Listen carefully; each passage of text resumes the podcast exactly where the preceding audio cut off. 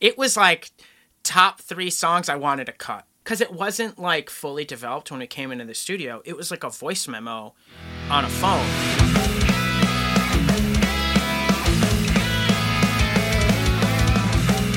Welcome back to Growing Up Punk, the podcast about punk rock and all of its friends. My name is David, my friend is Aaron, and this is episode 125.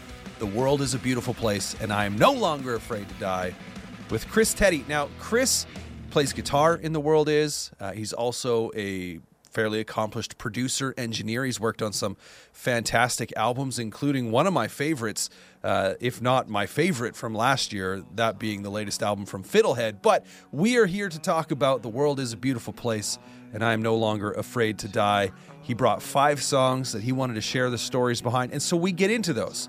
And there's some pretty great stories, whether it's talking about some of the lyrical content, how the song came together, or just some tips and tricks, I guess, that he pulled some magic that he pulled off in the studio, stuff like that. Uh, it's it's a fantastic conversation, and I will say this: if you are a fan of "The World Is a Beautiful Place," uh, you are definitely familiar with her song "January 10th, 2014." We get into a pretty in depth conversation about that song. Probably, I would say, one of their better known songs, a classic song in the uh, emo post hardcore scene of the past 10, 10 years or so. Uh, it is an incredible one, and we do get into it, as well as four other songs that he brought to the table. It was really a fun conversation. Uh, one of my favorites to date, for sure, because there's so much. If you're a fan of the band, you know this. There's so much going on with each and every song, not just lyrically, but also musically. So uh, this one goes goes a good way. Anyway, before we get into it, I did want to take care of some some housekeeping. Go follow us on Instagram and Twitter at Growing Punk Pod. You'll find myself and Aaron's personal Twitters and Instagrams there as well. Uh, you can also head on to Spotify and Apple Music. We are updating playlists weekly with new singles and albums that come out. So if you're looking for new music, uh, we we kind of take care of that for you each and every week.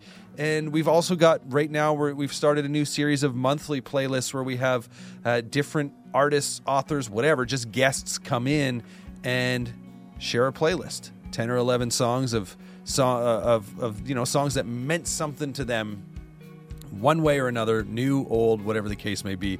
Uh, the playlist that's currently up right now is from author Eric Grubbs, who uh, is the author of the book Post, a look at post hardcore and its influence from the mid 80s to the mid 2000s, basically. Great read if you're looking for a book to read about that particular subject. I would highly recommend it. So you can go follow us on Apple Music and Spotify for those playlists. We're just growing up punk. You can find us there. Super easy. It's also all linked in our bio on our social medias. So there you go. Let's not waste any more time. Let's hop into this one. Like I said, this is episode number 125. The world is a beautiful place, and I am no longer afraid to die with Chris Teti.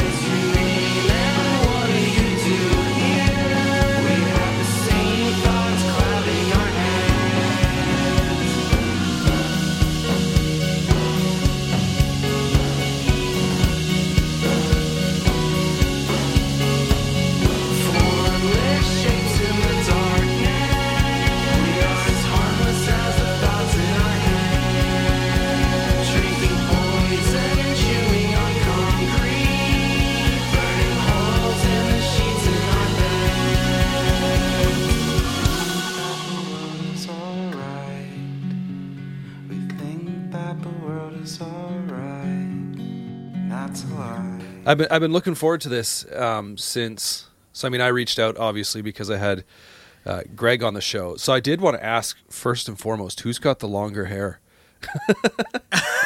I think me, uh, just because I started earlier. Right. It was. I. I don't know if I've shared this with anyone, but in uh, in the conversation I had with Greg, uh, we talked for what must have been probably like two and a half hours or whatever. Like we were on mm-hmm. for for a while but so how my how my setup is is you know i've got a window that's got you know like notes open and the lyrics to songs and whatever and then my zoom window is just kind of like smaller in the corner but when when someone's talking i'm like looking at them right and so we were chatting for so long and his picture was so small that by the end of it because he was wearing you know he's got dark hair dark beard and he was wearing a I want to say he had a black shirt on, so it was all just kind of Mm-hmm. blending together. But in my mind, I was staring at this little picture for so long that, um, you know, he's got so with the beard, he's got like a little patch of skin, you know, bare skin under the lip, right? Like a lot of people do. So I just kept picturing him as if he had this big like Yosemite Sam mustache. And I had to like, as the conversation was going on, I was like, I had to like almost snap myself out of it because I was like, oh man, this is too funny, and I kept getting this image in my head. So That's I'm gonna, good. tr- yeah, I'm gonna I'm gonna try to not uh, to do that this time.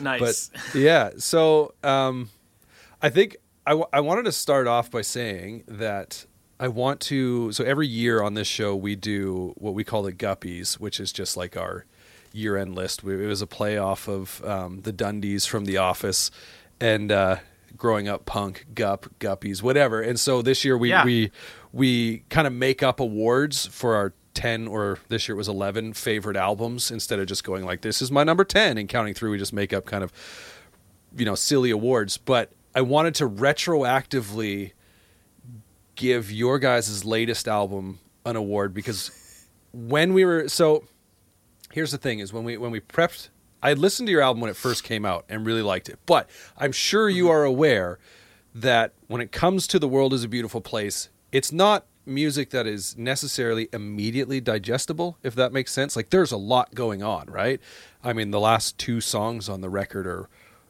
like a record unto itself minutes. yeah like it's it's impressive right so so Mm-hmm. it didn't make my list but in preparing for this once we you know i kind of confirmed that this was going to happen i started obviously listening to it a lot more and i was like i want to retroactively give it an award for this year and so i called it the time travelers award because i want to be able to go back in time to give it to you on the episode so this is me writing what i consider to be a wrong so yeah Thank you. Thank you. Bravo. Uh, yeah, no.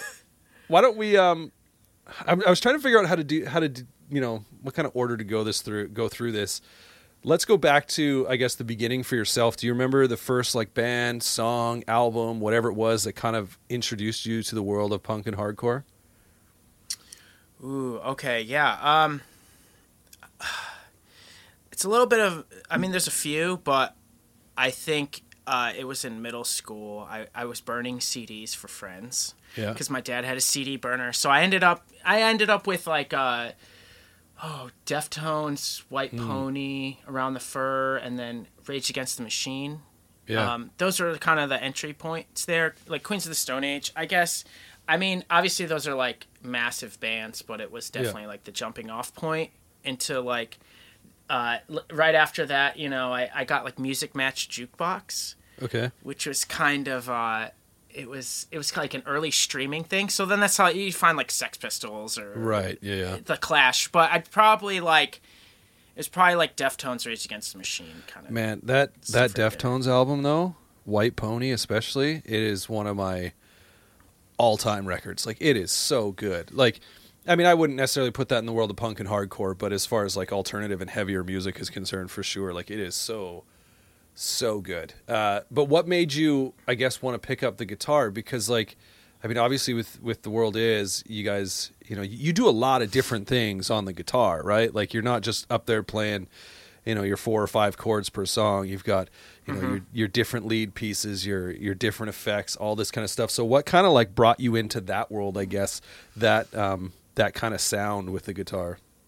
Um, that I mean it that I mean there was partly like Rage Against the Machine with all their effects, but you know it kind of it, it kind of went off from there, you know. Because I remember getting to like Mahavishnu Orchestra.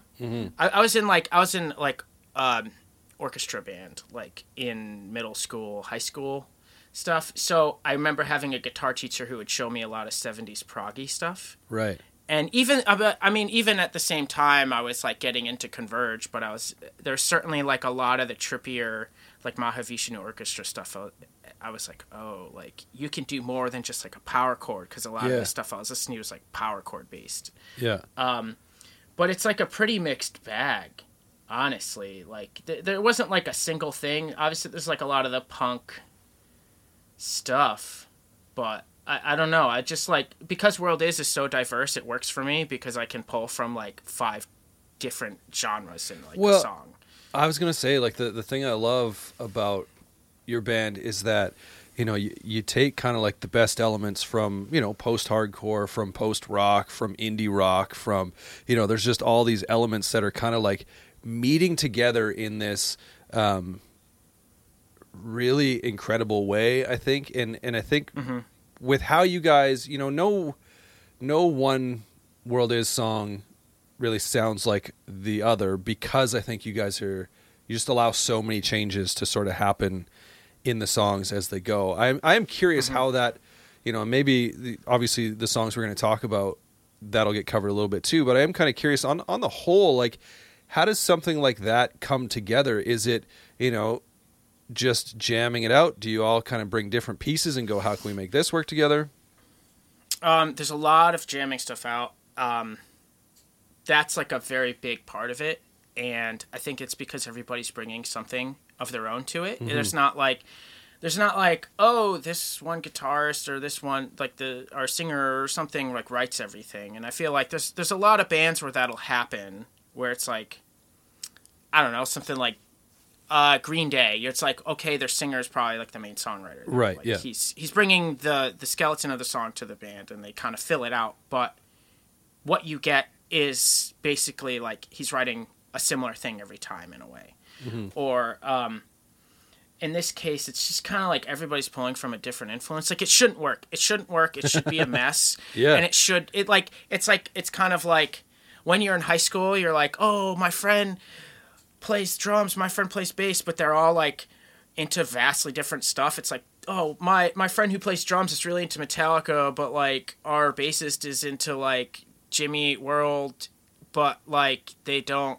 It, when it all comes together, it sounds like nonsense right or something. But but with this, it, it, it, it some of it's luck in that, but I think um, it's just from playing together for years as well. But it's just that everybody's bringing something to the table, and they all have different. Everyone has different influences. Like everyone has like a different background in music. It's not. It's not like everybody has like the same touch point yeah from where they went off from. Um, there's a lot of overlap, but it, it, there's a lot of um, personal influence that that's different. So so I think if you ask each person in the band, like, oh, what was the influence for this song? You'd get you'd probably get like five or six different answers. Yeah.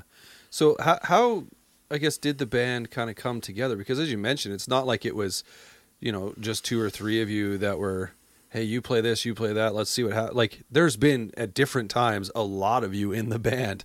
Um, in fact, you know, y- y- you might be one of the biggest like all official members of the band sort of projects I've seen. Uh, you know, obviously there's bands that'll have touring musicians that play with them as well, but the core is the same or whatever. But whereas you guys at different points have had, from what I can understand, official members of the band, like upwards of eight or so people at different times, right? Like, so how how did that kind of when when you first got together? What was I guess what was the idea? Was it just friends that were jamming and went, we can maybe do something with this, or was it a little more concentrated?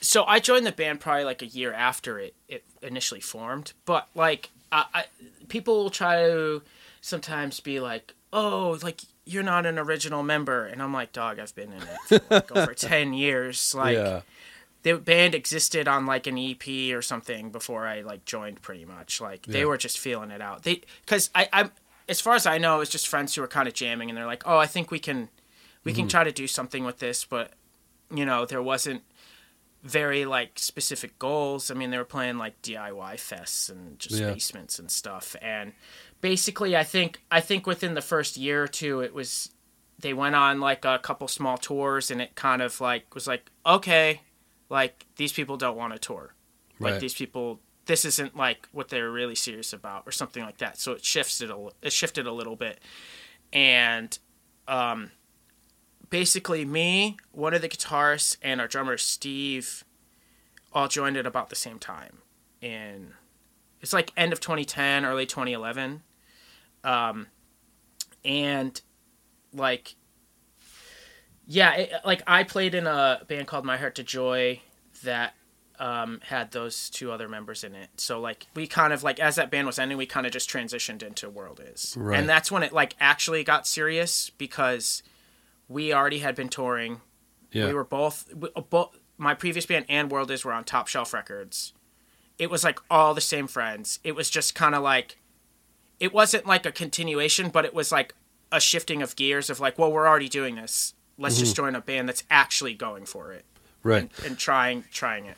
So how did that come to be? Like, did they did they invite you at some point? Like, they were specifically looking for different members, or Um, was it just sort of you guys are free now? Why don't you come join us? it's kind a little bit of that and like my it was a little bit of that like because we connecticut's not that big like show wise like everybody kind of knows each other. There's like very separate groups of friends within connecticut and like pockets of genres. Yeah. but we were we kind of ex- existed in about the same world. So um, we would all i we had seen each other at shows or i had seen world is and stuff like that. Yeah. um, so it was a pretty small world. And so i mean i joined let me think i joined as third guitarist and i had been filling in on bass for a couple months and um, i had also driven the band on a tour i had driven them on one tour Right. um, because I used to take photos at shows a lot, and that was kind of like becoming my focus. And then uh, did a tour or two with World Is, started filling in with them, and then it was like, well, we like having you around. Let's just add you, kind of thing. It was it was pretty Yeah. natural. Um, so you mentioned there briefly that at one point you were third guitarist. What is the most number of guitar players that have been in that band at once? Four. That's like I yeah, I don't I don't know if I could picture a band. Maybe you can name one off the top of your head, but that has four active guitar players in it that are all especially like all kind of doing your own sort of thing, right? Like just intricate little parts that obviously work together. Um, not just four of you chugging away on power chords, but I like it's it definitely makes the band stand out. Um, but I think the fact that you guys have been able, obviously those numbers are a little smaller now, from what I understand. Uh, but you know, like the, the the fact that you're able to put something together where you can put headphones on, and it's not just you in the studio playing four or five different guitar parts. You actually have different, I guess, different brains thinking up different guitar parts to put it all together, right? So that's that's pretty awesome. But um, four, that's that's incredible. So it's amazing. It is amazing. I, I I can remember thinking at one point. So I used to work at like a guitar shop, and I remember talking with this one guy, and he was huge into hardcore, right? And uh, obviously, like the big thing that everyone gets amped for with hardcore bands is the breakdown, right? When everything just like halftime, whatever, everyone's dancing. And so I was just bringing up the fact, I was like, what, what would it be like if a band, you know, like when two guitars hit that same thing at the exact same time, like when they sync in all of a sudden, it feels so great. But what happens if they had three or four guitar players that did that? Like, would it just get bigger? And I don't know if there's an answer to that question. Like, I don't know if it actually would just get bigger, unless I guess if they're all playing different things. Four different things and they Yeah. come together at the same time, right? Like then maybe it even Yeah. drives it home even more. But yeah, uh, wasn't there that band Diarrhea Planet? Didn't they have like five? They had I like mean, five. maybe. They have like five or six guitarists on stage, but it was all like power chord, fuzz yeah, rock yeah, stuff. I think. Yeah, well, I think. I mean, I don't know about them, but I think the band Beloved. I don't know if you ever heard them, but I think they had three guitar players at one point, Okay. and they were kind of more like post-hardcore, and you know Yeah. they had some breakdowns. But I remember listening to like the album and going like, "Oh yeah, see, like this is the thing is when they all are, do, you don't really notice it that much, right? Because also on an Yeah. album, there's so many layers of guitars, anyways, that you're not necessarily picking up right away because it's you know all mixed together. But um, Yeah. yeah. So, I just, sorry. Yeah, just got- actually, beloved, beloved, we um, we toured with a couple of the a couple guys from that band because they were playing with a band called the Almost. oh yeah, yeah, 20 yeah.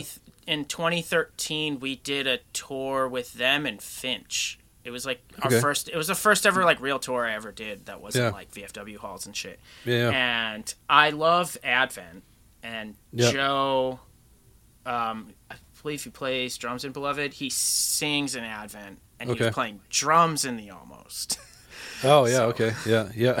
Which is funny because like obviously Aaron Gillespie would have been playing guitar and singing in the Almost, but playing drums and well, maybe at that time he wasn't in Underoath anymore. But He wasn't. He wasn't in Underoath. Uh, he was not happy that they were not touring in a bus. It was like Right. fresh off Underoath enough where like touring in a van was not Not cool. life. And then he went to play drums for Paramore. I don't know if he's still playing drums for Paramore or not. No, they have. Uh, I'm like a Paramore historian, Oh, amazing.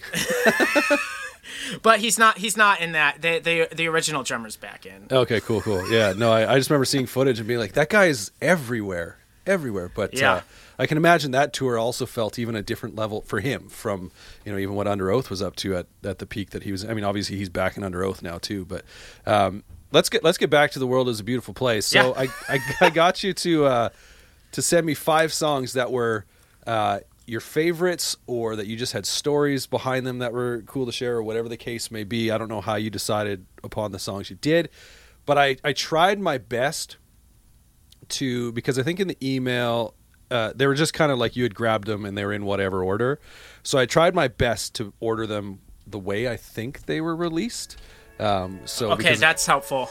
yeah, because because a couple of them I like there I was just a little bit uncertain of because they come off of seven inches and splits and stuff like that, right? So I, I just tried to go on Discogs and figure it out. But so the first song I want to talk about, and we'll know right away if I got it right or not, is Beverly Wyatt.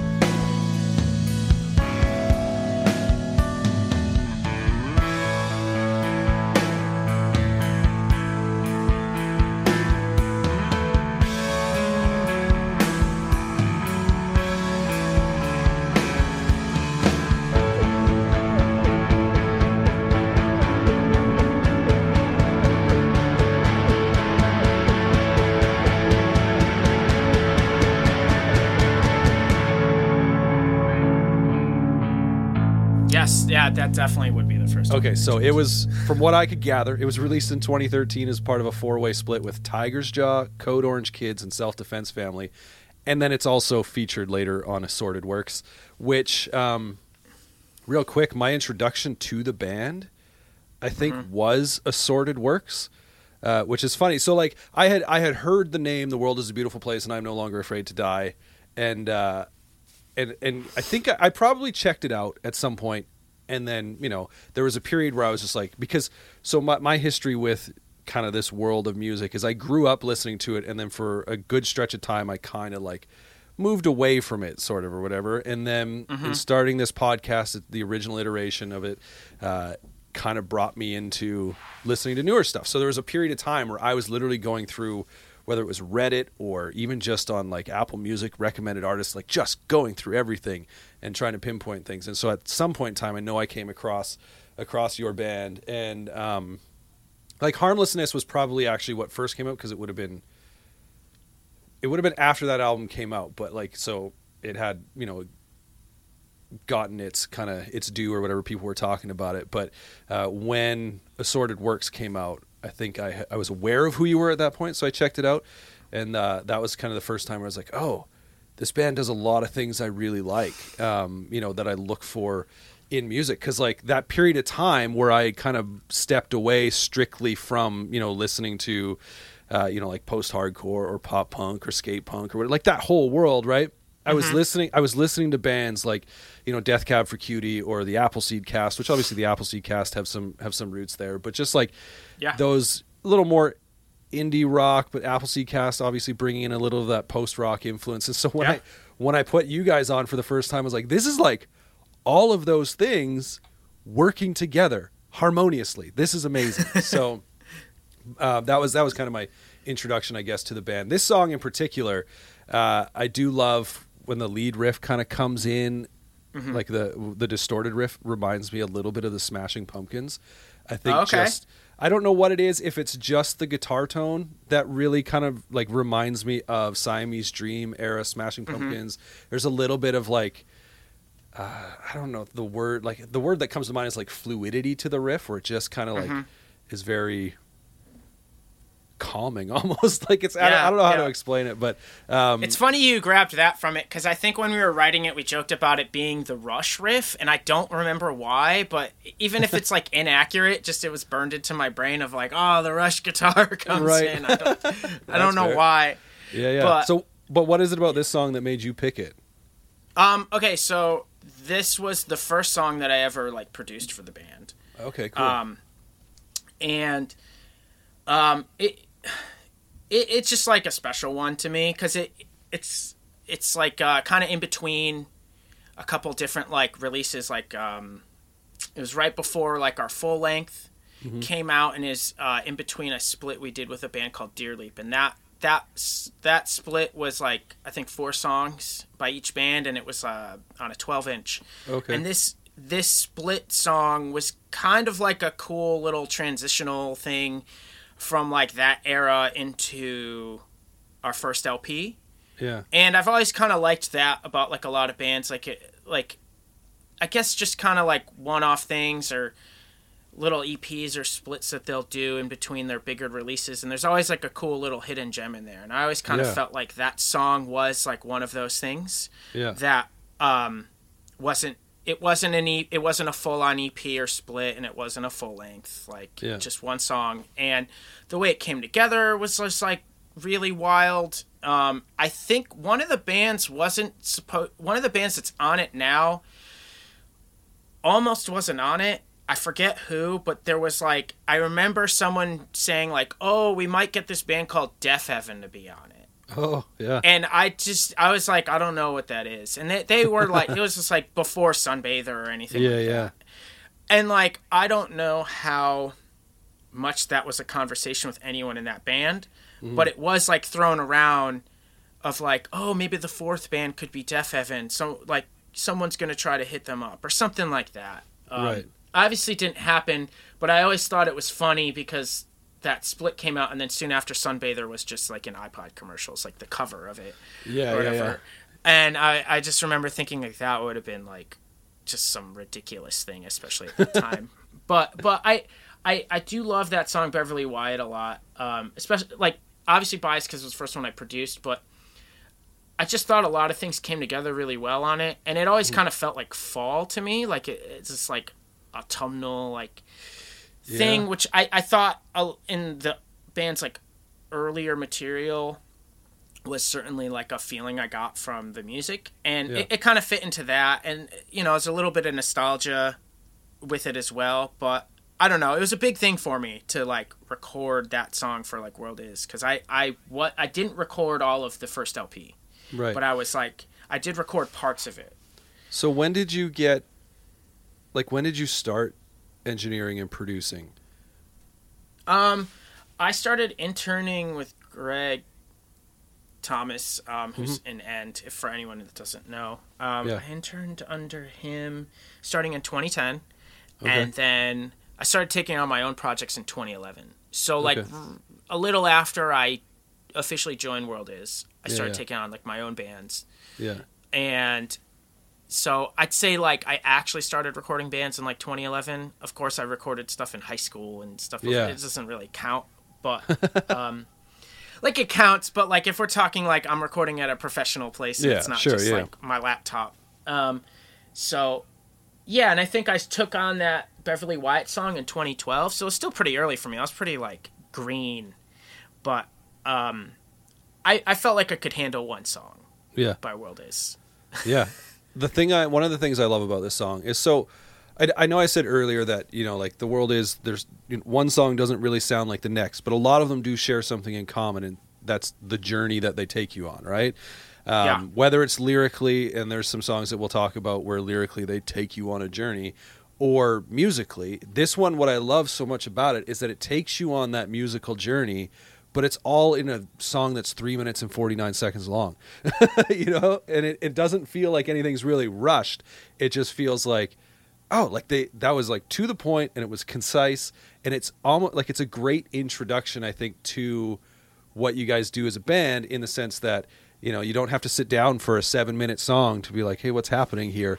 You kind of get all that up front in like i said a three minute and 49 second song which is a pretty standard length song but uh Yeah, Well- but it's because it's like pretty linear. It's not really like Yeah. verse chorus or anything. Yeah. It kind of just like weaves, and that's that's probably more my favorite material by World Is. Is the the songs that are more linear. yeah Um, I mean, having some stuff repeat is fine, but I, I don't know. A lot of the songs I enjoy by the band most are are, are just they could be three minutes or seven minutes, but it's, they just kind of like a straight shot through mm-hmm. into each different part in a lot of different moods. And I think I guess Beverly Wyatt has quite a build to it, and then it drops to the ending. So there's there's a lot of different areas to it. So I think Yeah. that's another reason why.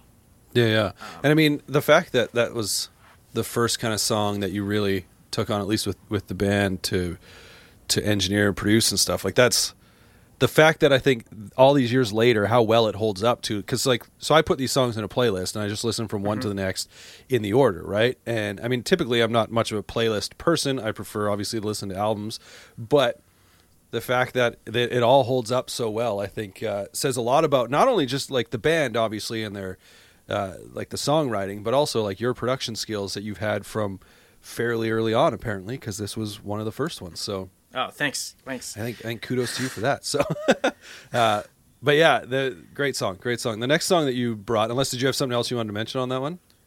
No, I, I, well, the one other thing I'll mention, which is it's just like a little like fact thing. We wrote that song in a specific key. I don't remember what key it is, but we we tried to keep it within a certain key because we were trying. We had we had like tr- kind of laid out the whole idea of the split, and I think we were trying to be on the same side as Self Defense Family. Okay. So I and so we heard that they were going to start their song with like some sort of organ drone or something, and it mm. was like it might have been A or something. So we like tried to tailor it to that. So even in a split, the band was like trying to have like an overarching like theme to stuff, Yeah. Th- like and and like really like think it through and not just oh it's a song. It was Yeah. like okay if we're on the same side as this other band, let's try to make them go into each other and which is a thing that we've kept throughout all our like full lengths is there's Mm-hmm. a lot of songs that connect that's there's very few that just straight stop and then the next one comes in Yeah. if that happens it's like very thought out and we were doing that even back then Yeah. on just a split That's pretty great. Like working. So so did self defense family? Did did they have any awareness that you were trying to do that, or was it something that they so. just mentioned and you went with it?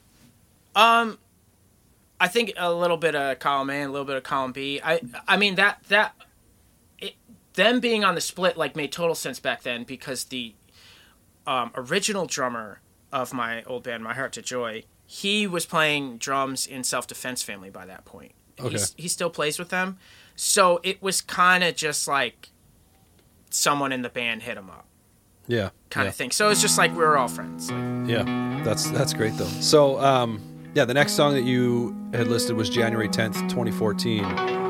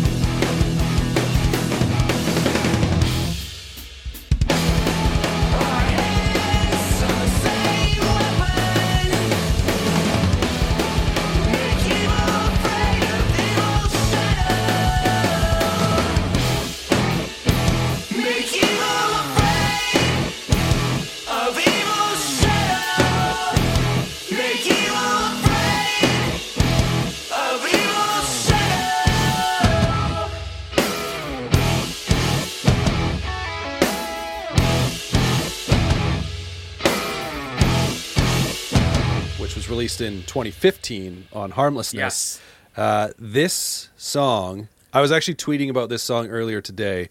Um, it's probably for sure my favorite song by the world is. Uh, Thanks. if it's not my absolute favorite, it is definitely right up there. Like it is, it's so good. I was sharing it with a friend, and uh, I want to read what we were texting because he had never heard it before, and so I sent it.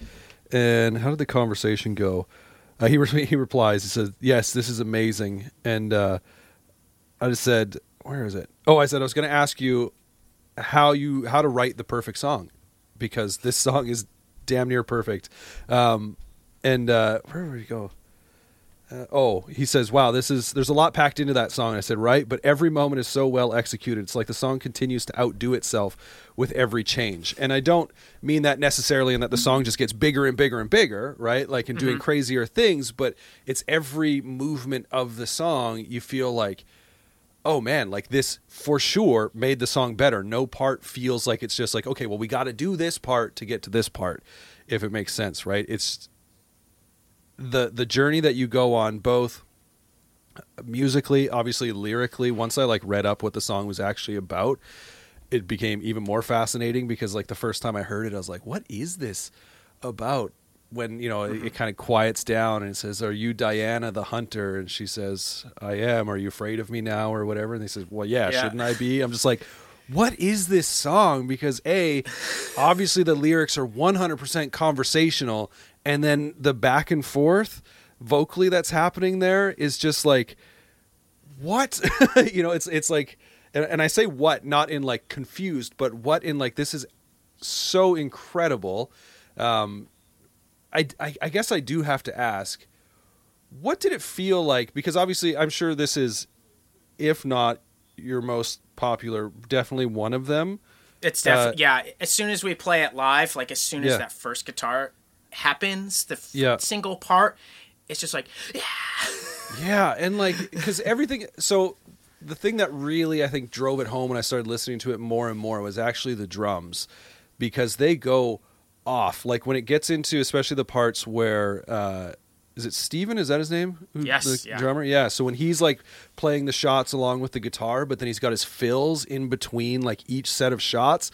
The first time I paid attention and heard that, I was just like, holy crap like and you know the what he's playing at the beginning just kind of like this pushed beat that feels like where he's like dragging the song with him there's there's so many parts about this song that are incredible so I, I wanted to ask when you were putting this song together and writing it was there could you feel like that did it feel any different than any of your other songs Um.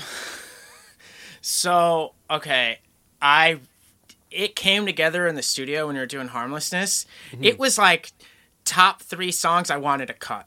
Like I was like, it was like because it wasn't like fully developed when it came into the studio. It was like Right. a voice memo on a phone, and spoiler alert: the title is literally the date that the first idea for it was written. Like that was the voice Awesome. memo title, Yeah. and I I mean, it worked out because we love bands like it was like mewithoutYou has like January 1979, all this. yeah yeah great Stuff, song but and it- man now that song's in my head Yeah, so it's like it, it, it worked out, and we were like, that was just the working title. Um, there's Yeah. a few different working titles that have made it to final titles, Mm-hmm. but that being one of them, and we really pieced it together in the studio.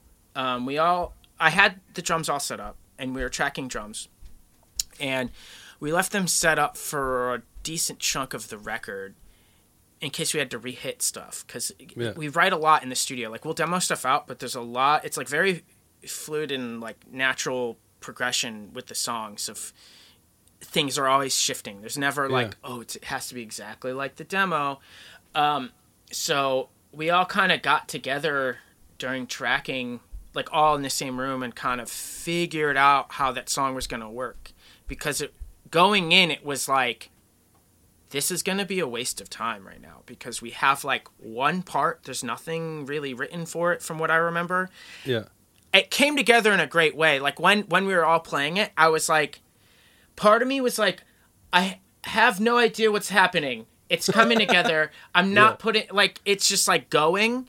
And Yeah. like a lot of times you know people might be like i wrote the chord progression in this part because of this and it has this movement Yeah. it was just like go, go, go, go, go as it Yeah. came together. And it was just like moving so fast. I was like, I'm just gonna go with whatever's going on, and and I'm gonna have to go in the control room like in an hour, and we're gonna have to track the drums. Like Right. this is just happening. um, but as it was coming together, it was like, oh shit, like this song, there's like something cool here. But I don't think it like fully clicked with me personally until we got the vocals on it.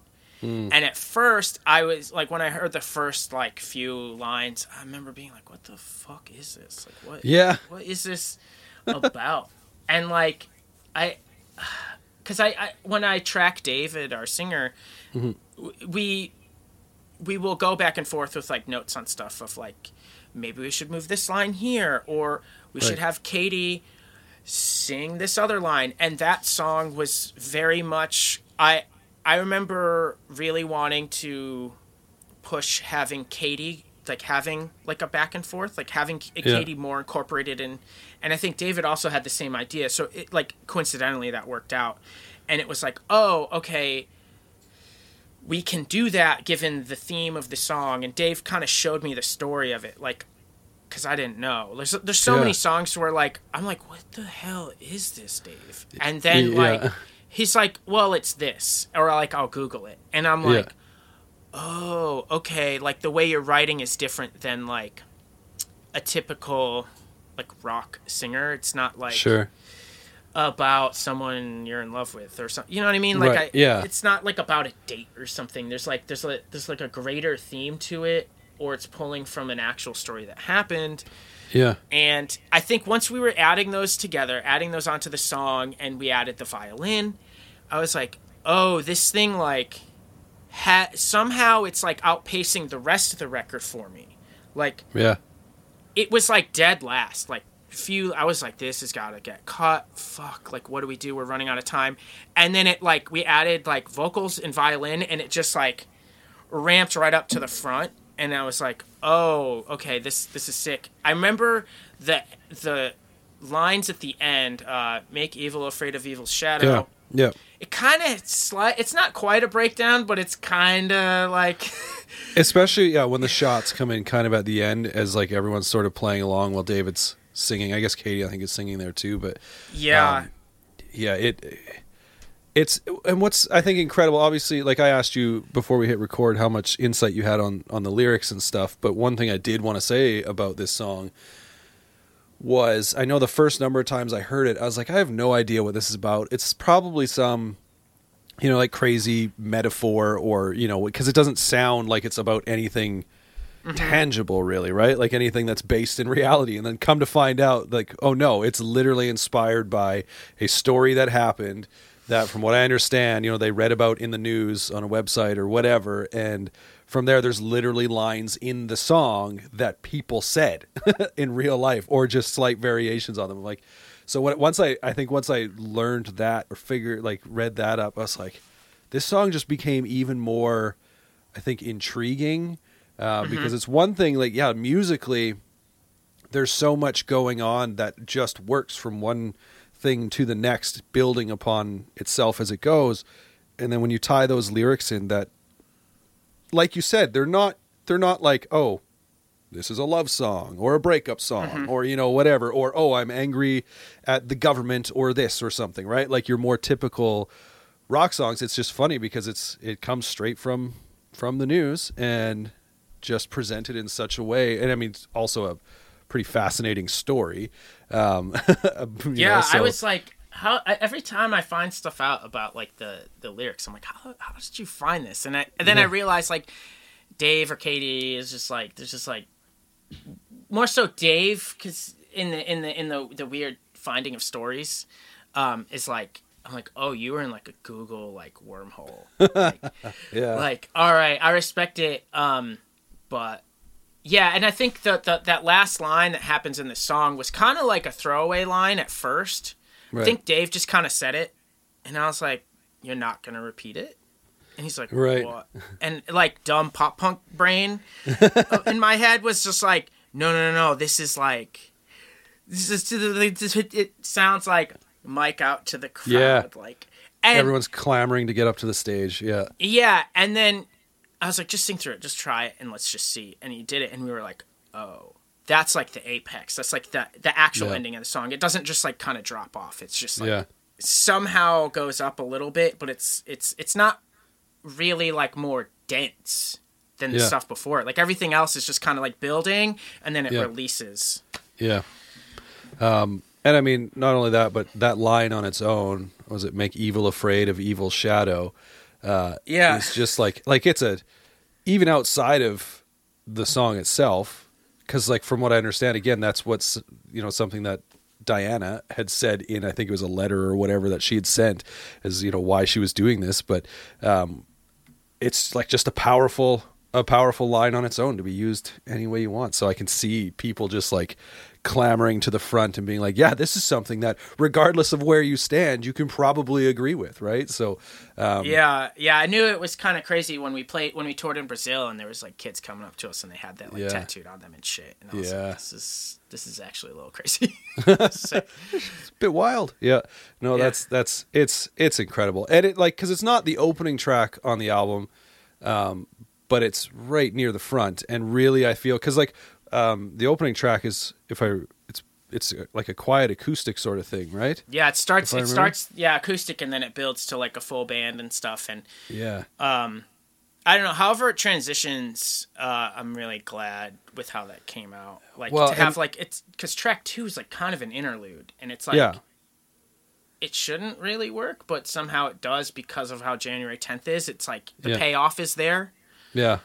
Well, and and I, again, I just think the way the drums kind of bring the song in, right? Like it's all of a sudden you feel this change, and it perks your ear up right away, and you go, "Oh, wait, what's happening?" And, yeah, you've gone through a couple of, you know, a song and an, inter- and an interlude, and then into the song. So there's been a few things that have happened, but it's definitely one of those things. It can be easy, I think, listening to an album, even when albums are like well thought out and constructed.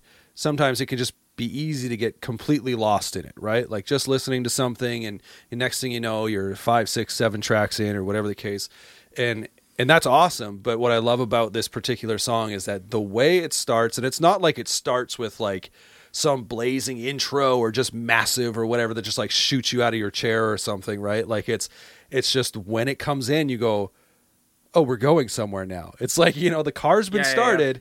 And now we've hit the gas and we're going somewhere, and it's Yeah. I don't know, it's it's pretty Thanks. incredible. Thanks. Yeah. Yeah, that was that. I mean, the I, I guess I'll add this one other thing. That that song was basically where I was like, oh, this is like a new era in like the band's direction yeah, because it was like another step past like our first LP. That's where I was like, oh, okay, like there is something here that the band is like developing past that. Yeah, it's yeah. not just like here's the first LP, but like a little tighter.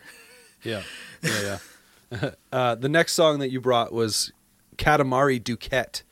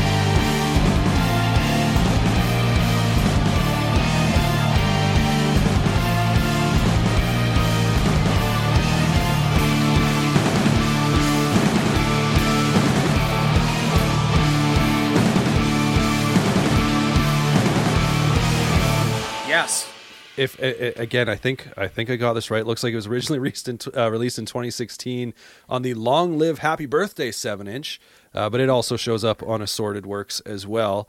Uh, right off the bat, I love this song. I don't know if it's you on guitar, but that opening riff uh, reminds me so much of Pedro the Lion, which is like Oh, Dave. Bazan, Pedro the Lion, one of my favorite songwriters bands. Um, and so immediately I'm I'm drawn into it. And also as it kind of goes on, it's probably one of the heaviest songs. I think like that back half of the song. Like I mean, you're obviously just talking about January 10th, where uh, at the end of it, you know, banging away on on the that last line or whatever. But in this one, the back half of the song or wherever it may be, where it kind of like gets pretty heavy too. And uh, now, so I guess so in the in the song that back half that I'm talking about, um, you had mentioned in the email that obviously it's it's a song that you guys have now gone back and referenced on your new album in a way, right? Mm-hmm. Yes, yes. Also, by the way, is my video working? No, it's frozen, but your audio's still there, so Oh, okay. it just looks like you're sitting there, like your eyes are closed, like you've fallen asleep, sitting straight up in your chair. Oh, great. Oh, there All you right. are. You're back now. Oh, and I you're guess we're closer now. Yeah, Yeah. um. So, okay, that song was actually, even though it came out after, um, "Harmlessness," it was actually recorded right before Okay. we did that record, and that's another song where it felt like a transitional thing. Yeah. um, kind of like Beverly Wyatt was um, going into our first LP. I felt like when we wrote Katamari, it was a transitional thing into um, harmlessness, and um, let me think. Yeah, it's that. So that seven inch has a song called "Even More Forever" that I believe is before it, and the drum beat on that specifically references a song called Mega Steve that we have on our fo- our uh, split with the band Deer Leap. okay. And that's like a beat that we've brought back over the course of the band's like career, but um there like we always have like these little themes that we try to bring back and stuff. And then with Katamari, we have referenced a part of that on our newest record, Illusory Walls. There's always like random Easter eggs that we try to have yeah. within yeah. our albums. But um, yeah, I thought Katamari was like a little heavier. It's when I started using baritone in the band Okay. Yeah. yeah. because I I fell in love with like Oh Brother, Hmm. um, the band, and it's around the time when I got my first baritone. So there's like some lower tune stuff in there, and um, it just felt like a little darker it, it, than anything we had on our first LP, and right. I I I loved like David, David's like kind of lyrics that felt like a story Yeah. It, within there and the the whole like away with God, away with love, our hands are tied and stepped on. I remember that middle part of the song. He was like, "All right, man, this is gonna be a little weird. This part's gonna be a little weird. Just bear with me. I'm gonna do a few different layers. Just check it out." And like he layered his voice in like a few different like way like um different notes. So it was like a weird chord. Uh, once the song hit back in, and he was like i think he was like nervous of what i was going to say because it was definitely like different than anything the band had done up until that point. It, it, Yeah. he, he was really starting to like make his mark on like what he could do as a vocalist. And i remember him singing it and i was like oh yeah that's yeah let's just do that. And i, I feel like he might have thought that i was going to be like i don't know how that is. It's not perfect. It's not um i don't know. It's it's not like a typical thing, but um, yeah, I don't know. I just loved how dark that song was, and I love playing it live. Um, for a while, we were ending our set with it because it was just it would just spilled up so much, Yeah. Yeah. Yeah. and like I'd play like these lower like chords through the ending, and it was just like the way it ended just felt like this like re- like this massive build, and then just release, and the set was done Yeah. we'd probably reach our loudest point of the set and maybe one of the heavier parts of our set for like up until that point um, but we recorded that oh god when was it March of like 2015, February of 2015, when we were still writing Harmlessness, but it didn't it didn't come out until like the following year. Right. Um, But I remember being in Europe with mewithoutYou when it came out, and like people messaging me about it, because because I, I it had just like kind of like escaped my mind. It was we had already uh, touring on Harmlessness, so this like random couple songs we recorded like a year before. yeah. like I kind of forgot about. It was like on a seven inch. I was like, I don't know if anyone's gonna care. And then I remember getting messages from people like, "Holy shit! Like, what is up with that song? It's crazy."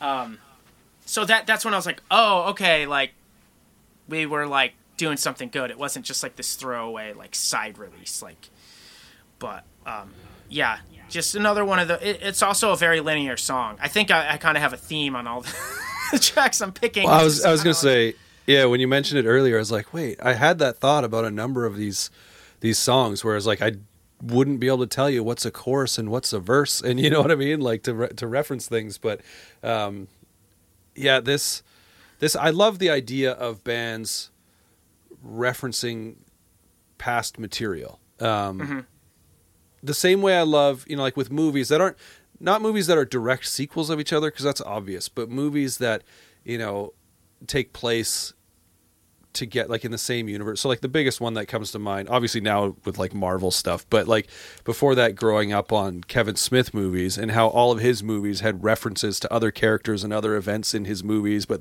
you know, they weren't necessarily direct sequels. I always loved stuff like that.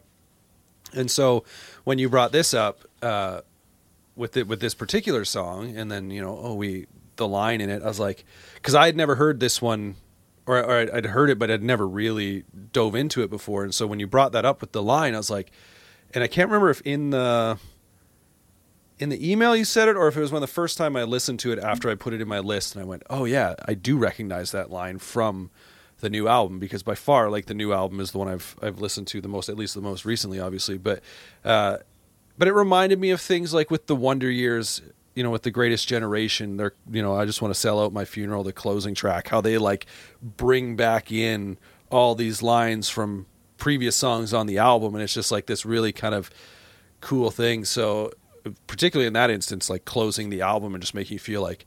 Oh, I can breathe again. Um, but uh, but like just that idea of bands doing that, I love it. So when you brought it up, I was I was pretty pretty pumped on on the idea that you and that you guys do it evidently more than just this you know particular time. Because i was going to ask why did you reference this? But i mean i guess i can. Why why did you decide that that was the line that you were going to bring forward uh, or that was the element that you were going to bring forward on the new record? Um, that I mean, I that was kind of like our singer Dave's decision, but when he did it, when he did it, I was like, because the part he brings it in on is in a song called "Died in the Prison of the Holy Office," and it's one of the heavier points on the record, and it made total sense because I was like, oh, this is one of our heavier moments, and like kind of grand. This is like sh- sh- like an orchestra essentially over it, and um, that's what it kind of felt like when we did Katamari, like where he has the same line. It was like, oh, all these strings, Yeah. low tuned guitars. It's like this massive thing. Um, it I like it worked with the song lyrics that he already had, but when he sang it over it, when I got the demo, I was like, oh yeah, like that's perfect. Like of course this is the section to bring it back Yeah. on. Like yeah um, just feels like this fucked up symphony or something like Death March. Um, But I, it's there's a lot of stuff that Dave will like reference that I'm always just like, the? How did you? How did you think of that? But but then again, I'm doing that on like guitar sometimes or Yeah. ra- random layers. So you know, Yeah, and that's and I think that's the one thing that I've learned to love about the band is that there's always there's always something new to kind of discover. There's there's a lot going on, and sometimes obviously not not in your guys' case, but sometimes a lot going on can also be distracting, right? But I think the way that you guys kind of put it together, uh, it really feels obviously intentional and not just in the way of being like, oh, wouldn't wouldn't it be cool if we just had even more guitars or even more vocals? It's like, no, every part has its part, and I think you know kind of has its purpose. Um, yeah. There's a lot of there's a lot of thought that goes into it. There's a lot Yeah. of thought that goes into it. It's like, Stephen, I'll, I'll I'll make jokey like posts online, stupid shit posts or whatever. But like when it comes to like our music, it's like, okay, we're like serious about that. Yeah. That's like that's where all all of it like compounds into that, and it's like hive mind or something of Yeah, yeah. everyone in the world is. It all kind of comes together. Yeah, that's great. So the next song that you brought was Marine Tigers.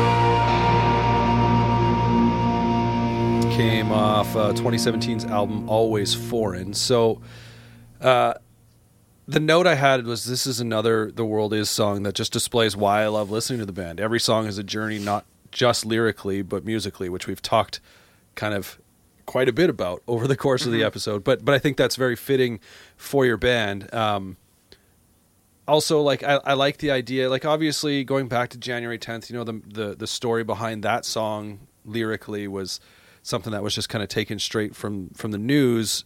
But I love how this song kind of has like there's a social message to it, but also very like it, it, it clearly it feels like a a personal journey, I suppose, that the narrator goes on. And we won't go into too much about the lyrics because, like you said, you don't have a, a ton of insight on Well, them. But actually, with this one, This one you do. I do have some. I do have some. Because this actually, the song title, the song title is the name of a book that David's father wrote. oh, incre- okay, cool. And Dave's dad um, grew up in, I believe he grew up in Puerto Rico. Yeah, I don't want to get this wrong. I think I read yeah. that. Yeah, Yeah, and so uh, I believe that was the name of the boat that he Mm-hmm. came on, or it was what people would call pe- what people I- in I think New York would call the the group Yeah, I think- that came over. I think it's both. I think the both the boat was called the USS Marine Tiger. I Mm-hmm. think is what I had read, and then so by proxy they they called people Marine Tigers that came off the boat that were that were immigrating to to New York or whatever. Okay, I- yeah, yeah. So there's like there's like yeah, there's a few layers to it, and yeah, the book is about like him kind of adjusting to life in New York City and stuff like that. Um, yeah, essentially as an immigrant and um, so there's like various things like the kind of the story with the lyrics like you know it's like he mentions like someone walking around like their neighborhood and stuff like that. There's a lot of yeah, um it's just like it's meant to make you feel like you're that person. Yeah. like adjusting to life and like changes around you. Um and i believe in the middle of the song he's he references names in his family yeah. i believe he references like names in his family there's like the name moses is in there and Yeah. that's someone's last name like in in his family that's not like Yeah. it's not like moses and the the, the Yeah, Bible the lines are something yeah. There's nothing wrong with Jose. There's nothing wrong with Moses, which I think. So I think is Jose his dad, and Moses Uh, is his mom's maiden name or something. it's something like that it's something like that What did he Um, say? Because yeah, there's um. So this is, I guess, this is what he had said with an interview with Stereogum. Uh, Mm-hmm. It has these other connotations like Moses parting the sea, but my mother's maiden name is Moses and my father's first name is Jose. It's just Yes. a literal thing. It's not as deep as it sounds, but it sounds deep because it's super personal and hyper specific. Which, yeah, uh, that's that's one thing I've um, come to love about his lyrics though is that sometimes it seems like oh like i said with january 10th i was like this sounds like it's supposed to be some you know like crazy metaphor or something. And no he's literally writing a s- song about a specific story and actually taking you know phrases words people said. And so it's it's pretty incredible. But can Yeah, continue with what you were saying about the song. Oh, um, I just said it like it ties in with his family. It's like so hyper specific, but I Yeah. think I think it's like has relatable stuff because I, I know I know sometimes we'll hit points where things might be like so specific. I don't know if someone could like relate to it. It's just like Right. that's just like there's there's that's just like what it is. Like that's this person's specific life. But but the, even though this stuff gets hyper specific, I, I I think it's still you, you can still find like a deeper meaning in it yourself as like a listener but um yeah this song it's like another kind of linear one i guess but i remember like when we added like horns and stuff into it and i remember everybody watching i think was it radiohead playing did they have a song national anthem the national anthem the national anthem i'm I'm just sure. googling this Yeah, yeah, yeah. yeah, They have a song, the national anthem, and there's a live video of them playing it. it had all these crazy horns that were just kind of going, doing Yeah. their own thing. It's not. It's like a. It's it's not like oh we're playing these specific notes. It's just like a, yeah like an explosion.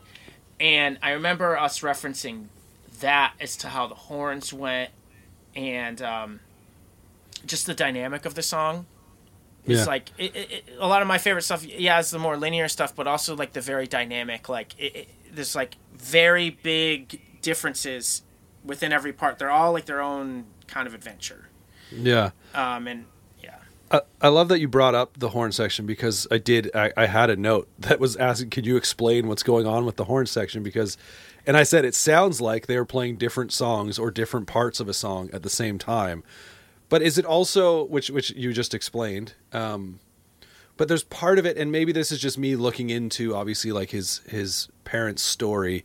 But there's part of the horn section that co- comes off sounding very like Latin is that is that intentional or is that just me like hearing it going like part of it being oh i just watched uh in the heights recently you know which covers a lot of that same sort of topic stuff right which has obviously a lot of latin music in it but so is it was that something intentional with the horn parts or are they or were they just played and that's kind of like what it was I think it's just kind of like how it came to. Like I think that's just what happened. Like there wasn't there wasn't like, oh, we need it to.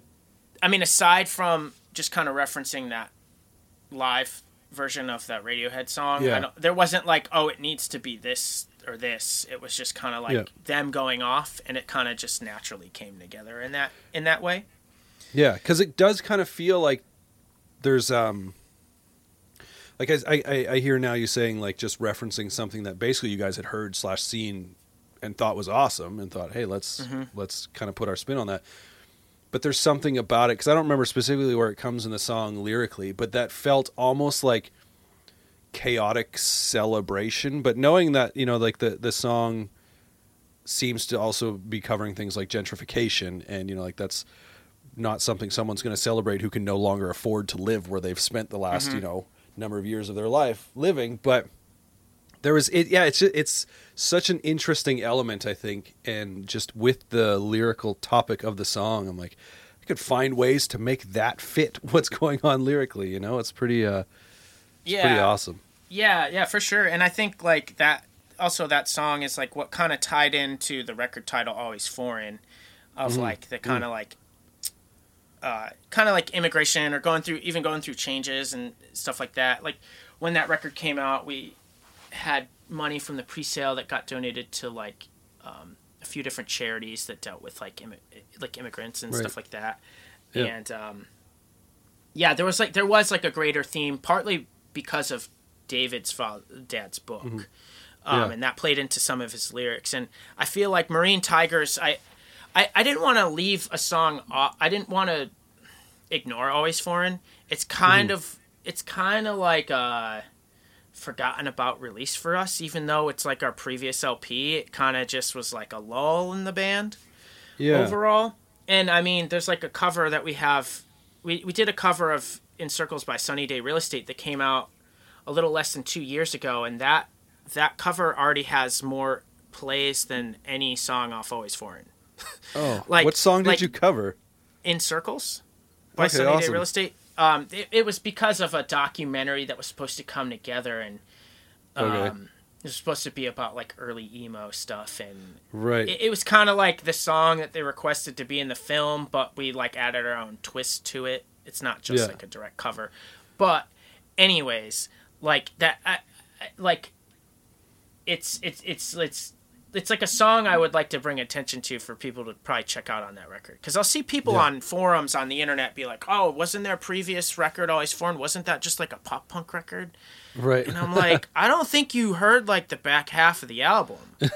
like, yeah you probably heard like a couple tracks and went, "Oh, it all sounds like that." We we kind of like fucked up by having our first single of that record be like an upbeat, like two and a half minute kind of pop punky song because Yeah. it came out in the summer. We were like, "Oh, this will be like a fun song." right yeah Turns out everyone just thinks the record sounds like that. oh man They and I was like, "God damn it!" Like, yeah Yeah. um, but yeah, it's just like yeah, it's partly just like. I, I wanted to bring a little bit of attention to it because I, I was really proud of that track. Yeah, I'm, I'm curious to to ask because you know I've interviewed a number of bands that you know maybe have been around for quite some time. Like my, the last interview I did was with Matt Pryor of the Get Up Kids, and we talked about uh, On a Wire, and when it came out you know kind of the immediate reaction that they received and you know they were kind of a bit disappointed and um, but over time like people's reception of that album has changed so not that you know always foreign has been out for nearly as long as a record like on a wire but have you noticed like as time goes on like have people started to kind of pick up on it a little bit more or is it kind of sort of stuck with you know like the people who were going to buy the record or listen to the record listened to it and now it's just kind of that's that's its place Um. Yeah, I think it's like too early to say. I'm not. I, Yeah. I like. I don't think it. I I wouldn't say like always foreign is like like I, I wouldn't be like it deserves the same recognition as like on, on Right. wire or anything like that. But yeah no no who for sure knows? Like who knows? Given what the the the world is like with like um for example like Failure's Fantastic Planet album was like yeah just like uh it didn't really do much when it came out but like Yeah. obviously it caused them to reunite when you know people f- kept finding it were like oh this is actually amazing i feel like always foreign is like in its stage of like people know it came out but like no not many people were finding the band on it. I do have some very close friends who who think that they're like up until the newest record came out they were like that is like where I really came into world. Is like that was my Yeah. they, they they expressed that that was more the direction they liked or um, their favorite at the time. But I think the it was well reviewed like critically like really well reviewed like but fan res- like like actual music fan response was kind of like yeah yeah it's it's a thing but um Yeah. i mean that happens to every band um so you know it's like those are like records that'll break a band if Yeah, if you're right. just on this incline for years and Yeah. you can't like see past like having an album or song that kind of just like doesn't hit the way everything else was yeah. You have to like it's not like every every record is like gonna be the best thing ever. Like you have to go through changes and that was a record that was like very um we were just going through changes and like adjusting and it was like a response to Yeah. like the just like the like we wrote it kind of fast and it came out in a crazy time especially like trump getting elected all this shit like yeah. it's just like a it was just like a thing you know? You got to get get it out and that's it but um i mean we'll see but i don't know I mean, the fact I think it like one thing that I think could help in the future with fans going back to that record and going like, "Oh shit, I was wrong about this record." You know, if if they wrote it off as like, "Oh, it's a pop punk album" or whatever, right? Like, um, those particular fans is the fact that you followed it up with a record that you could easily argue is legit your best record to date. I always I love when I find it kind of funny. Um, and maybe this again is like more so with bands that have been around for 15, 20, 25 years where they go, "Oh, the stuff we're writing now is our best stuff," right? And then because I think I think most songwriters are probably like, "Yeah, I really like what I'm working on now." And then when something comes out and the fans go, "Oh, that's just not it's not very good," right? But so when bands continually put out like almost one up themselves each time, um, I, I love it because then you, it definitely makes you look forward to like what's what's coming next. So let's move in, I guess, to the last song, um, which which has a song title that's nearly as long as the band name, uh, off an album that has a much shorter title, but it's "Invading the World of the Guilty as a Spirit of Vengeance."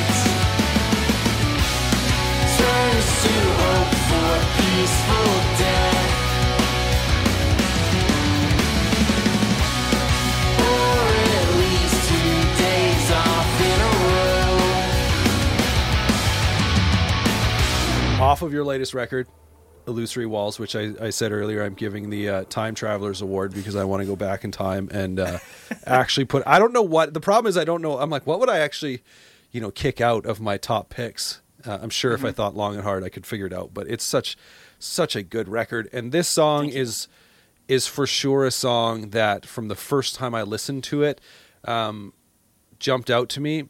And I mean, maybe we'll get there as to what Im- immediately mm-hmm. sort of made it jump out. But um, I love so the rest of the songs that you picked for these five songs, I feel they all kind of start, if I'm remembering correctly, pretty similar, where they kind of like they're a little bit quieter when they start.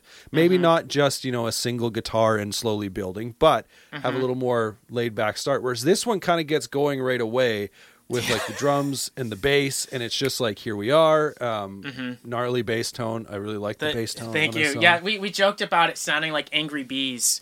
We were like, we were like that's Yeah. a, that's an angry bass. Yeah, and then like the fact that David's vocals are just like soaked in reverb and delay uh, really adds, you know, kind of a layer right out coming uh, right, right at the beginning of the song, and then the hypnotic I, it was the only word I could you know kind of come up with, but like the guitar lead is it? I'm assuming it's you playing it. oh yeah. Oh yeah. Yeah, because are, are you the? I feel like when I was talking to Greg, like you're like, are you the sole guitar player in the band now? Yeah. Yeah. Yeah. I mean, like our singer Dave, he, he wrote a few parts on the record for sure, but Yeah, I yeah. played everything except for Greg played. Greg actually wrote a couple parts on the record at the beginning Okay. of Died in the Prison of the Holy Office. I Mm-hmm. had literally exhausted myself. I was like, I don't, I have no more riffs. I'm done. yeah. Well- I, I'm so consumed by everything else on the record, like producing Yeah. the vocals, everything else. Like I have a drone and a glitchy part. yeah yeah like um i can i can only imagine what kind of pressure that probably brings on you in going from a band that at times has had four guitar players who can all come with their own ideas to being the lone or mainly the lone guitar player who has to come up with all the ideas but not wanting to sound like the band is i guess quote unquote missing something Yeah, Uh, that be- was a big thing, and I mean, I had tons of sleepless nights, like Yeah. going into it, where I was like, I was like, what am I gonna do? Like, how am I gonna do this? Because I think I, I was like very timid with like my guitar writing for the band. Like, there's tons of stuff I wrote on it, like on or that I wrote and played on other records of ours, but like I felt more comfortable being in like the producer's chair of it. I guess Right, like yeah like why don't like I could just be like why don't we change this note or this thing and change this guitar effect and like I could easily have someone else play it. I guess like I I mean I could have played it but um it was a little bit different of a role, something I was more used to, I guess, because I, I produce bands like all the time when I'm home.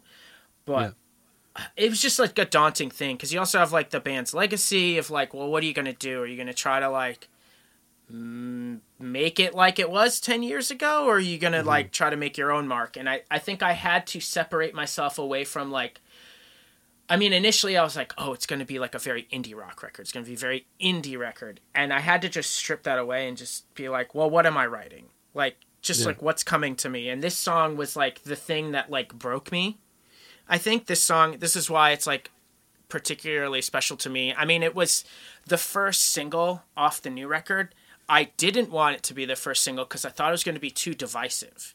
Like, this is the first song I tracked on guitar for the record. And I remember this was like my piece de resistance, like my like baby. I was like, this is like guitar wise, this is like the the high point for me on this record so far. Uh, Like where we were at in the writing. And like I there was just like a a lot of stuff I did on this song that like on the other songs as I was like writing parts I was like oh I can get away with this or this cuz I remember like the band being cool with like stuff that was on invading and I was like well if I could do that I can just like fucking go off like I, I felt like I was gonna be boxed in and this this song is also something that felt like more like a rebirth for the band Yeah. Um, like transitional period kind of thing again of like this is like the the lineup now yeah. and Yeah. Um, I just like trying. I, I just knew I had to like make a mark with it because I I had it was like it had to be a statement at least on my end, and like everyone else was gonna do their thing, but at least to me this song was like I had to go off in some way mm-hmm. and and like try different stuff with the band, like some more techie proggy stuff. Yeah. Well, and that's that's what I love about this song. What I was bringing up about the guitar riff or riffs, because it it kind of just keeps going, but it's one of those riffs that feels like it's revolving, but then you never like as far as I can and maybe I'm wrong on this, but it feels like you don't actually come back to once you've left a piece, you don't come back to it. Maybe that's wrong, but and just the way you've kind of structured it, but it mostly just- yeah the ending the ending when it comes back i do reference some stuff Yeah. that happens earlier in the track like little bits yeah, but it's yeah. like little snippets it's not Yeah. like i don't bring back like oh here's like what i might consider the first chorus i don't like Yeah. it into the ending of the song Right, but like as you're going through that first, what let's say two thirds of the song or whatever before you know it gets to the, I guess, the closest thing to a chorus in the song, but, uh, or the outro, whatever. But um, yeah, it just feels like that that riff keeps evolving and keeps moving forward, but also still sounding the same in the sense that you're not like I don't. Again, I haven't like listened to it and gone like, oh, this is what he's doing in theory sort of thing, right? But it just feels like everything is just kind of keeps going and you move Yeah. forward and you move forward. It's so it's so rad. Thanks. Yeah, And it kind of pulls you in. yeah yeah i think we were like greg and i were very specific about um because greg reco- greg like produced the guitars with me he he, he was engineering and pr- helping produce them as i was playing because it was the first record where i brought someone else in Yeah. fully um because it was just too daunting of a record like Right. i had reached like i was like i'm at max capacity mentally like i can't i can't record myself be able to like know when a part is good or bad or how to layer it and do everything else Mm-hmm. at all and we had worked together for years and it was for years it was like oh we should work on the world is thing together we should work and it finally it Yeah. made sense but Yeah. we were very specific in the song like if parts did come back within like a section that they would be different like Hmm. One of the first parts that come in on on the song the first few rotations it's only like happening on like one side or something and then when it comes back it, there's things that are panning back and forth it's the same part yeah. but or Yeah. like the effects kind of change when it comes back like 30 seconds later um, Yeah. in its next rotation um, and there's the amount of actual guitar parts in that song is like fucked up like actual like if i were Right. to count it out i would need like six guitarists playing Yeah. everything because Yeah. there's so many like layers that are like building and rising two like different tapping parts happening octave Yeah. effect guitars like i think like like i did a playthrough for that song for um that was in guitar world like a video Mm-hmm. playthrough because i and even then i had to condense it down Yeah. to two guitars and i was like fuck You're like this is part like of it. yeah i was like here's what you might think is in here. Like this is Yeah. a summary. This is like you know it doesn't have all the other shit but but that was like a very specific thing that i wanted to do to showcase like you know we can we can do that kind of stuff too that's like the more technical mm-hmm. stuff. I, I didn't think of it as being proggy or anything when i was writing it. And then when it Yeah. came out people were like world is is a prog band now. And i was like Well, all right. I mean, it's it's funny because if the, if that's the song that made them make that statement, I was like, I mean, you've had some pretty major elements of prog there from the beginning. We've talked about you know songs having multiple movements within one song. Like, I think that's pretty. That's a staple for for prog. Now, obviously, that guitar part or that song, the guitar parts in that song, maybe sounds a little more traditional to prog rock versus it, you know being like a band that's playing post hardcore or post rock with prog elements but um yeah no it's it's a great song and the way it builds before so like what caught me initially about this song was that like the ending piece right? Like as it kind of builds and then it just like drops cold with that snare hit and then comes back in with the like those last lines or whatever where he's singing 20 this is what caught me 23 by 84 by 28 i was like what the hell does that even mean? Okay Like, so you is- googled it. You googled i it. did yeah so i did end up googling and figuring out i'm like well someone there was um i think it was on genius.com or whatever they said oh those are the standard dimensions in inches for a casket i yeah, think I thought Dave was trying to rep when when we did the song. Like I'll Google stuff that Dave writes about, and I'll be like, oh, Right. like this is cool, right? That Yeah. song, there was like for that in that line specifically, I was like, oh, he's just trying to sound like At the Drive-In It's just like shit that sounds Uh, cool, but it doesn't mean fucking yeah. anything, maybe. right And I, I mean, like I should know it meant something, but I was like, Sure, these are cool yeah. numbers, whatever. And I, I only found out after the song came out. The fucking Yeah. single came out. I was looking through the YouTube comments, and someone was like, "Those Yeah. are casket dimensions," and I was like, yeah "Fuck." Well, the whole song, yeah. One, and once that really came to, I was like, wait, let's look at the lyrics. And so, like, obviously, the song just seems to be about, you know, basically wasting your life trying to climb the corporate ladder or however you want to word it. And next thing you know, you're dead, right? It's like you, Yeah. Did you really get out of life what you're looking for? yeah, I loved I loved like the way Dave starts the song. He actually wanted to reference um like he he the line he comes in on. It's like a little drawn out, and it's it like yeah, goes into the track, and he's almost yelling, but he he wanted to reference like like My War by Black Flag or something like that. Like he was Oh, trying to reference like some punkier stuff Yeah. because the song is like kind of angry in that in that sense. Um, and I I remember his lyrics were the twenty five or six or by twenty whatever. I keep Yeah. wanting to say twenty five or six to four because I was in like I know. jazz band in a high school. fan.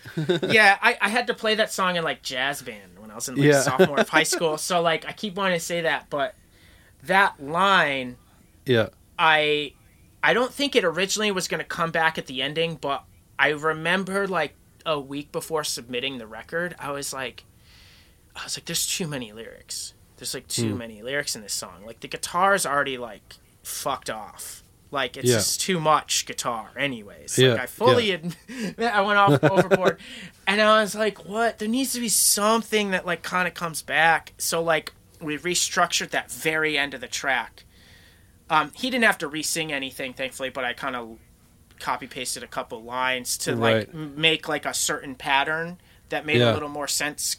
Um, cause yeah, there was a lot. There was a bunch of lyrics we caught, like, cause we were trying out some different stuff. Um, Yeah. But I, one thing I'll never fault Dave for is like the amount of ideas he'll have, and thankfully Yeah. we can trim down. There's not too much of like you need to write a whole new section. It's usually like, oh well, we can cut this and this, and Yeah, he, yeah. He, he like makes it work. He there's like there's like a very standard thing that I've run into with a lot of vocalists that's frustrating. Of like if you cut one line, the immediate response is the defense is.